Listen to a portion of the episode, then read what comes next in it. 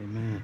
Well, New City, it's time for the preaching of God's word. God's preached word does not come by any might, any power, certainly not mine on today, but only by the Spirit, says the Lord of hosts. And so we're going to look for God's Spirit to be transforming us, bringing us higher, directing us wherever he wants to go. And so we say, Lord, have your way right now in my life.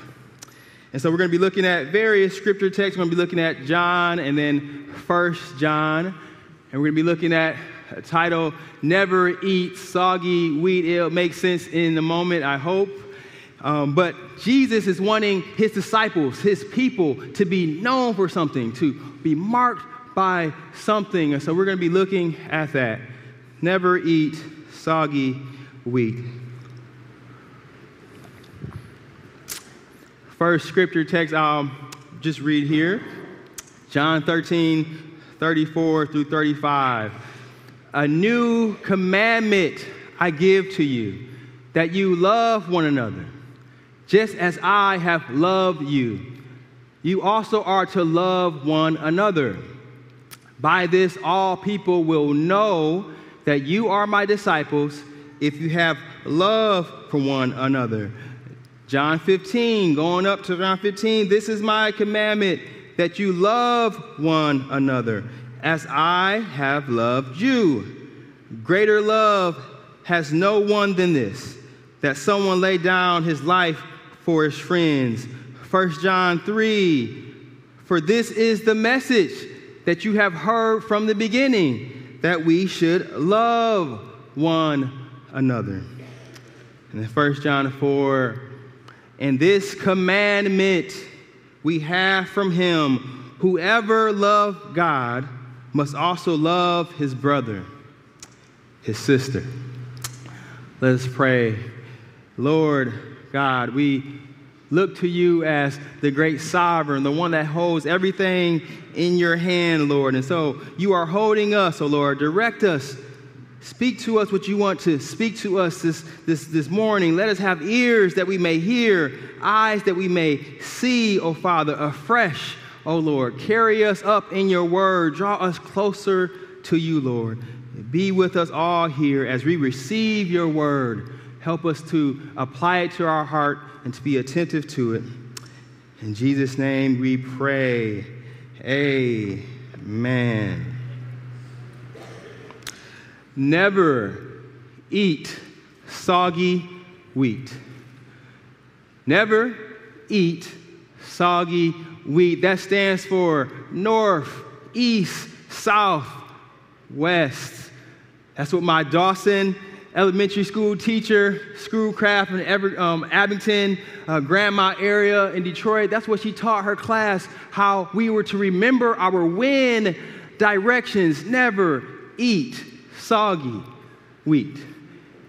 And I'm sure that you all have things in your mind, things that are known for this, things are known for, for that. After all, you think of the, the greatest basketball player ever to live, you automatically think of Michael Jordan, maybe LeBron James. When you think of salt, you think of pepper, you think of peanut butter, you think of jelly, think of summer that we're in, doesn't look much like it today, but you think of maybe fun or vacation. And even when it comes to the Lord Jesus, whether you believe on him or not, today a word associated with him you may have heard is love. Jesus what? Loves you. Or maybe from scripture, God is love. And so as we think of certain things that are, they represent this or that, I want you to hear me this morning. I want to reflect with me this morning the question, what are you known for? Maybe things are in, enter into your mind, things that you know about yourself, maybe things that you want to be, maybe some things that someone has said about yourself. What are you known for? But whatever that may be in your head, I want to go beyond. I want to go deeper than, than that. Whatever you have in your head, above that, above all, are you particularly known for your love? Those that are closest to us, What do they see? And maybe even on the opposite side, those that we particularly may not see the eye to eye with, do they yet still, yet somehow know us by our love? And then even this day, we're, we're several hours into this day, have you been known for your love? Jesus, uh, he, he wants it, wants it clear that if you are a follower of him, no matter how young you are, we recently have some young professions of faith, no matter how young you are, or if you are older, Jesus wants you to display his love, to be marked by his love. And so when we look at this, this, this word, this passage of love, we see that it is in the highest form of love.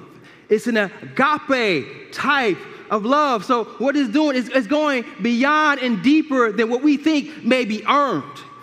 It's going beyond and deeper what we think that may be deserved. It goes beyond and deeper than that natural, emotional connection or feeling. It can be those things, but it goes beyond. It goes deeper, but rather I heard it said that it's more of a unconditional, compassionate, righteous, responsible, selfless, and sacrificial type of love that is committed to the well-being of others and their flourishing. A quick reflection when we look at this, how Jesus demonstrated this. We see that Jesus, he, he came into the world for who? The undeserving. Jesus came into this world and sacrificed his life for people like us who often turn our backs on him continually and constantly. It's a sacrificial type of love. For people like us who oftentimes want our own way. We don't want God's way so many times. For people like us, Uh, who want to display love irresponsibly. We want to love on our own terms. We want to dictate how we give out our love.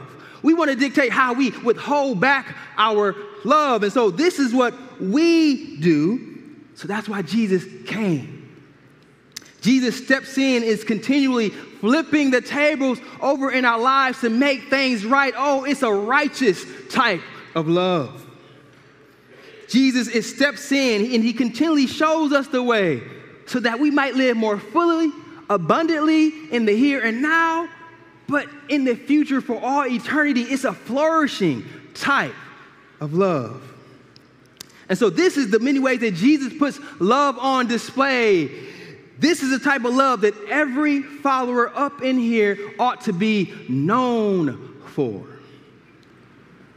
But here's the plot. Here's the conflict that you may be feeling. Maybe you're feeling that we're in, I'm incapable of loving in such a way. Lord, I'm too far gone to love in this way.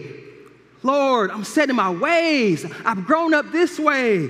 I've messed up too, too many times for it to make a difference now. And so we indeed struggle a whole lot with this type of love, don't we? I, I will raise two hands. We struggle with that type of love. And so maybe you're hesitant. Maybe you're hesitant up in here, and that's that's all well and fine.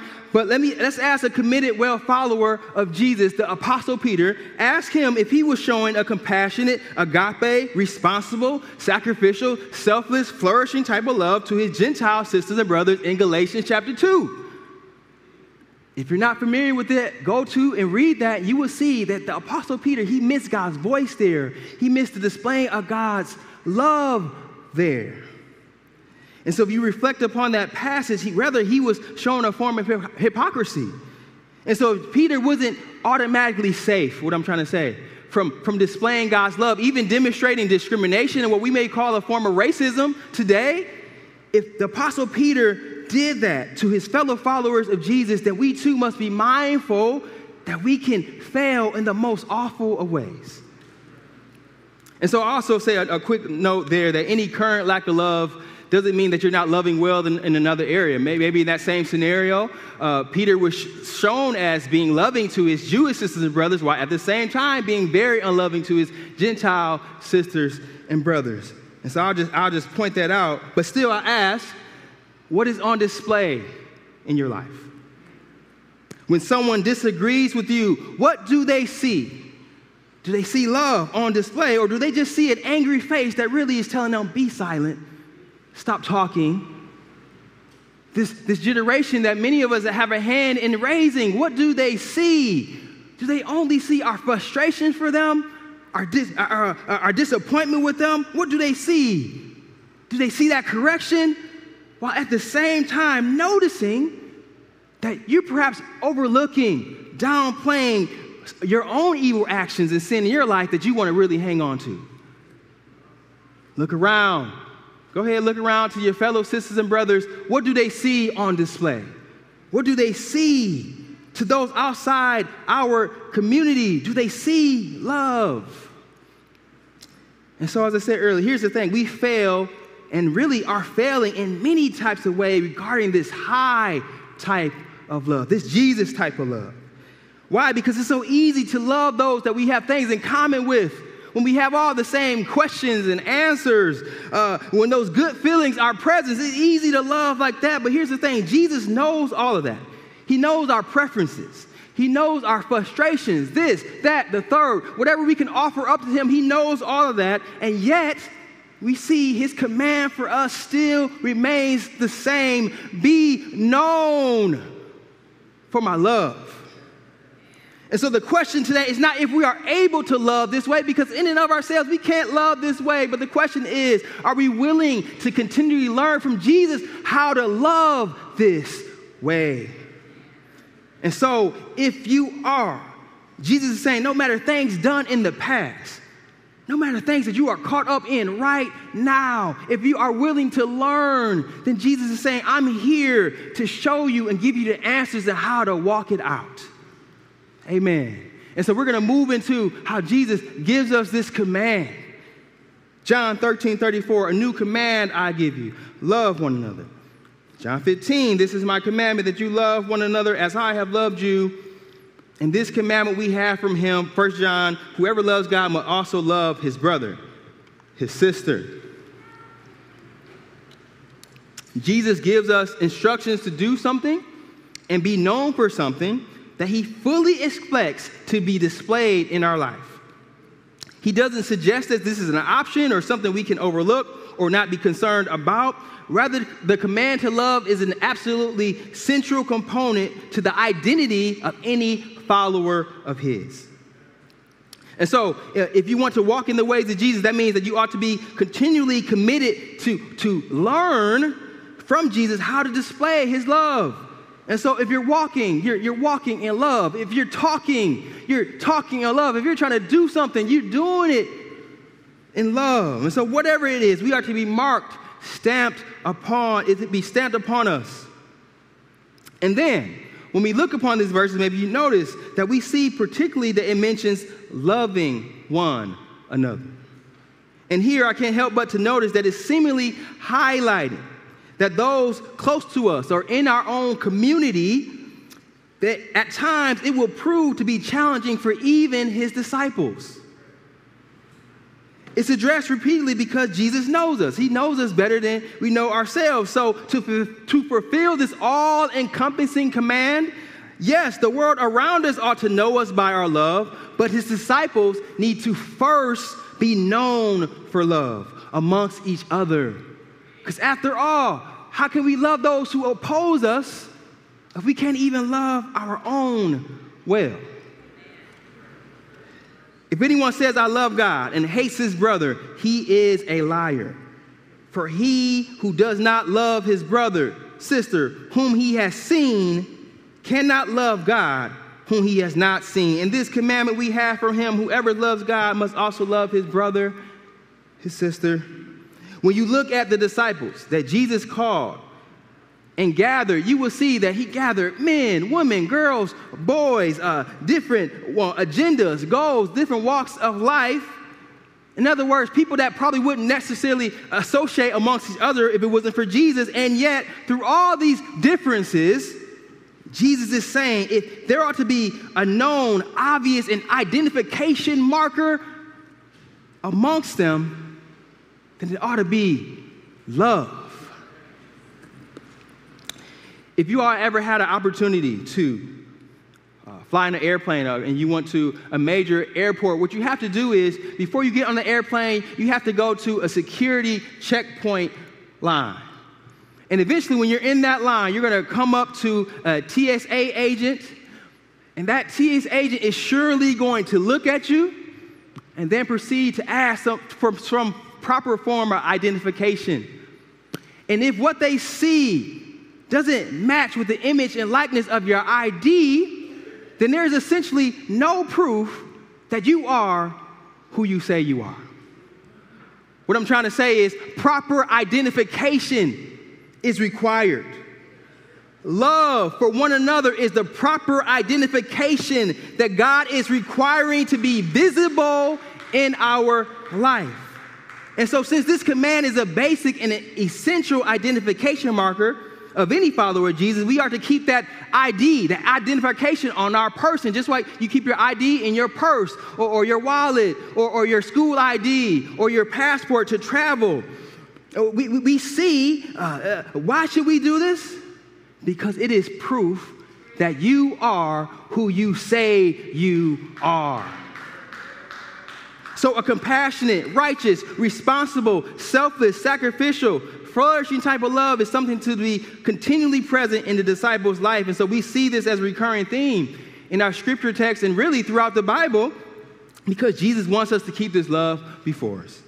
We are to be dependent upon him to walk this out.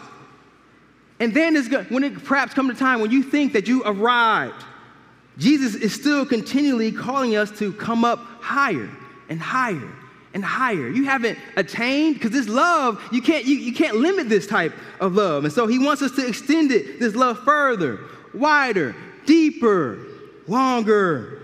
How do I know that? Look at the, the scriptures keeps coming up. This love thing comes up throughout the scriptures. First Peter four eight says, above all, keep loving one another. How? Earnestly.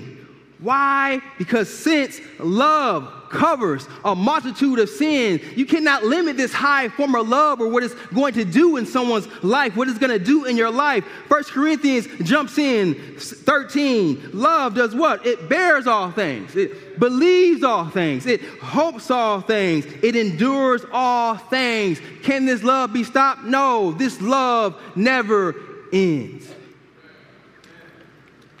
It never ends. So when you think about loving your, your sisters and, and, and, your, and your brothers, think about how Jesus' love for you never ends. Think about how he came to live the perfect life, to, to fulfill the righteousness that we could never fulfill on our own. Think about the evil in ourselves that we still willingly produce at times, but yet Jesus chose to step in, taking our sin, our, our punishment upon himself by dying on that cross, on that tree. Think about the resurrection, raised on that third day.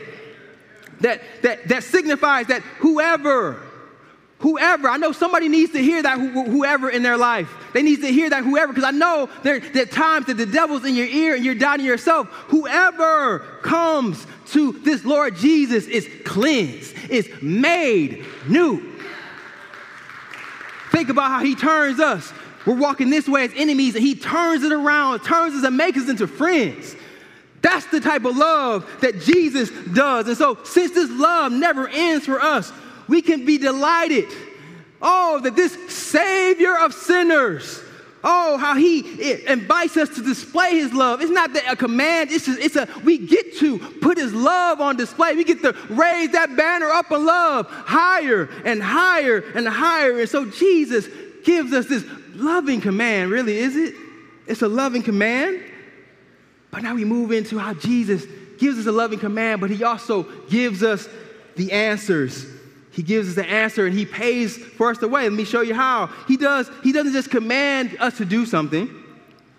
He practically models it himself to show us how to do it. Before the command in John thirteen that we read, if you start off chapter thirteen, Jesus gives a hands-on example of loving by washing his disciples' feet.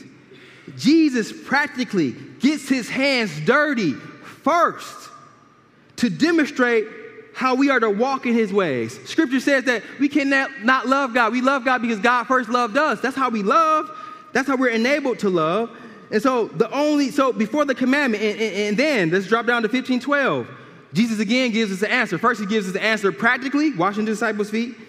Now he gives us an answer, and he, he gives us an answer more in a theological type of way. Uh, chapter fifteen, Jesus starts off with one of his I am sayings. That I am, uh, he gives an illustration that I am the true vine. Jesus talking about himself. The I am there, it, it, it, it's, it's, it's that Greek word that's translated ego eimi, which is pointing to the identity of being the great I am before his disciples. It's pointing back to when he, the Lord revealed himself to Moses in Exodus chapter three, verse fourteen, that I am that I am at the, the burning bush.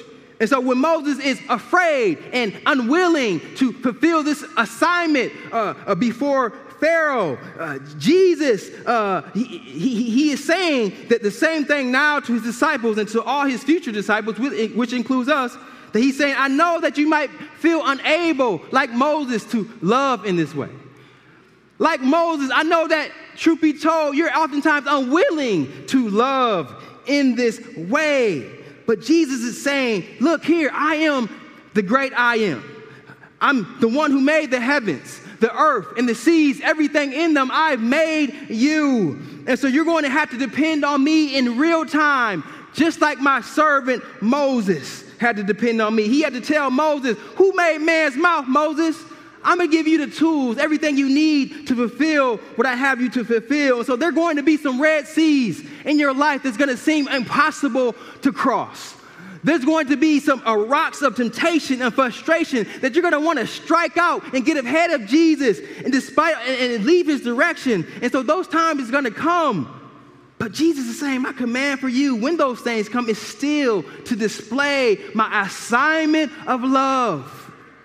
And so after Jesus lifts himself as the true vine to really let his disciples know, let me tell you, let you know who you're dealing with, disciples, he then proceeds to give them the answer. The answer to accomplish this type of love in John fifteen is to abide or remain in him. A commentary says this, he says, the idea of remaining or abiding in Christ has to do with intimacy and relationship. Jesus Christ is our source, the only one who can provide the spiritual sustenance and vitality we need to be useful believers. Thus, we need to hang out with him. You can't avoid Jesus all week and then show up on Sunday morning expecting growth. We only produce much fruit when we remain in him. And then I'll, I'll add this, we can't produce much, the much, much fruit of much fruit or love if, if we only seek to love God in, in one way. What I'm trying to say is if you're seeking him theologically, then you must be also seeking him practically and the other way around as well. How many of you have read your Bible? And then it seems like two seconds later, you completely forgot what you've read. Why?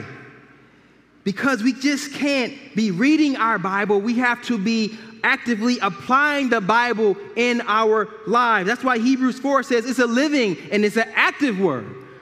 Living and active, meant for continual transformation to be like Christ. So the idea of abiding or remaining in him is that everything about us ought to be entangled up in him. Our, our doubts, our, our fears, our, our struggles, our hopes, our dreams, all entangled in him. And so when you begin to abide and to remain in him, just like the branch, a vine receives, a, a, a branch receives its nourishment and growth from the vine, we are going to see and begin to notice that a continual nourishment, a continual connection, a continual growth, and continual dependence from the great I am is going to be able to flow more and more in your life as we abide and remain. So producing, it's going to produce a love that you may even thought was never possible to be loved through you, to be birthed through you. So it's flowing through you and, and wants to spread wide, far, deep, and long. And so, hear me, even right now, Jesus wants you to continually or begin to model that type of love in your life. Even right now, up in here, begin identifying a situation where you can be, begin asking the Lord how he wants you to love and to go beyond in a way that you thought was never possible. There may be a person, a, a situation, or anything that just grieves you. Maybe it disappoints you and you feel unable to love through it. God wants you to know that he understands. He knows what you're feeling. When Jesus was washing the disciples' feet, he wasn't just doing it because they were always obedient with him, or obedient to him and always made him happy. Because his love is not released or limited based on how we respond to him, but extends further than any particular situation, long, far, deep, high. And so Jesus understands because Jesus, being fully God, but also being fully a human being, he had emotions. He had disappointments, yet without sin.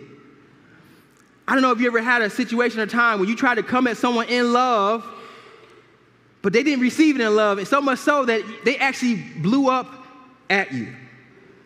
Jesus is per- perfectly familiar with how that stings, how that hurts you. He's perfectly familiar with how these experiences, what they try to do, they try to affect the way you love. Oh, I'm not going to love anymore. I got shut down, so enough of that. When Martha, a disciple of Jesus, was in her feelings, even to the point where she went as far as accusing Jesus of being unloving and uncaring, Jesus is saying, I know how it feels. Peter, when he rebuked Jesus to his face and refused to believe his coming death for sinners, Jesus is saying, yes, I know how it feels. And so when he is washing his disciples' feet, Jesus didn't forget about all the mistreatment by his very own disciples. Yet we still see Jesus committing himself to his disciples in the most humbling of ways by serving them, loving them, specifically in this very act of washing their dusty, dirty feet. Jesus, what he's doing, he's modeling this before us because he's directing us how to go do likewise, how to go do the same. God desires for us to put his love on display. A story popped up on an Instagram feed. I think I shared this with my brother. Um, about a father who lost his son to a mysterious, um, violent event that really the details to this day are still unknown of what happened. The father, wanting to hate this individual for taking away his son from him, taking his life away, explained that once when he was entering into the courtroom, that somehow the hate that was once there that he wanted to continue to feel, that it began to no longer be there. He even began to, to, to plead with God in his mind, how I cannot hate this way that I want it, Lord. How is this not possible? And then while in that courtroom, he began, uh, strange things began to happen. He, he, he began to even start to see physical resemblances of this man with his son that he couldn't even understand. Time passes. Later on, he's still compelled. It's still heavy on him what the Lord is doing to him. And so now he decides to write to this man in prison.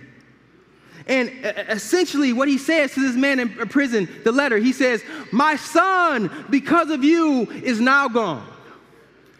And so now I'm going to need you to take his place. This father is writing to this person who is responsible for taking his son's life through a senseless act of violence. And now he's proposing to adopt this man to be his own son. The man in prison sometime later writes back to his father, and he essentially said, I told God that if you reached out to me, then God, I will give my life to you. Not only did this father reach out, he reached out in a way, oh, that was unimaginable, so much so that even now, even now today, this man in prison is now this father's legal adopted son. Praise be to the one. And so this, this, this, there's no limits on this type of love, this Jesus type of love, what it can do throughout and in your life. But let me say this, that the love of Jesus is also responsible that I mentioned, and that it doesn't always yield the exact same results of the Father in this story. That rather, a, a, a Jesus type of love can also look like separation. Like the story of the prodigal son, or the story between Paul, Barnabas, and Mark. And so maybe a marked by Jesus type of love no longer is requiring you to be in the same environment with someone. Hear me, yet God might still be calling you to love still in a way that is still no less unimaginable. Maybe it's, it's, it's praying about something that, yes, in your heart of hearts, you want to just be done with. Your heart of hearts, you want nothing to do with. You want it out of your life, or where you're at odds so much so with the person or something or whatever it is. But God, yes, is directing you, wanting you to be committed to that thing through prayer or by some other means. What I'm trying to say is that God sees all. So whether it's in public or whether it's in private, that God wants us to be looking. He wants us to be searching, examining for ways to put the banner of love up higher and higher. And so I ask, where is Jesus wanting you to display his love in his life? Where? Examine, search, be looking for it. And lastly, as I conclude, I don't know if you're familiar with maybe designer clothing, maybe sportswear, and it's, it's something about them that can be so, uh, something visible ident- or identifiable about its designs. So much so uh, that you may not even see the logo, but it's something about the style, the creativity, that you just recognize the branding. That's what it's designed to do. That's what it wants to be known for. If you ever had an opportunity or a time that you had to go to the doctor's office and you're in the, the room, there may be many people who come into the room, but there's something that tips you off every time. It's something visible and identifiable when the actual doctor comes in the room. It's that doctor's signature white coat that, that tips you off every time. That's what it's designed to do. That's what it's known for. I started off, never eat soggy wheat, northeast, southwest. That's what my teacher, Dawson Elementary, that's what she designed it for her classroom to learn. And so now forever in my mind, that's what it's known for. Our presence in this life goes by oh so very quickly. And, and really the veil to enter into eternity is so, so thin.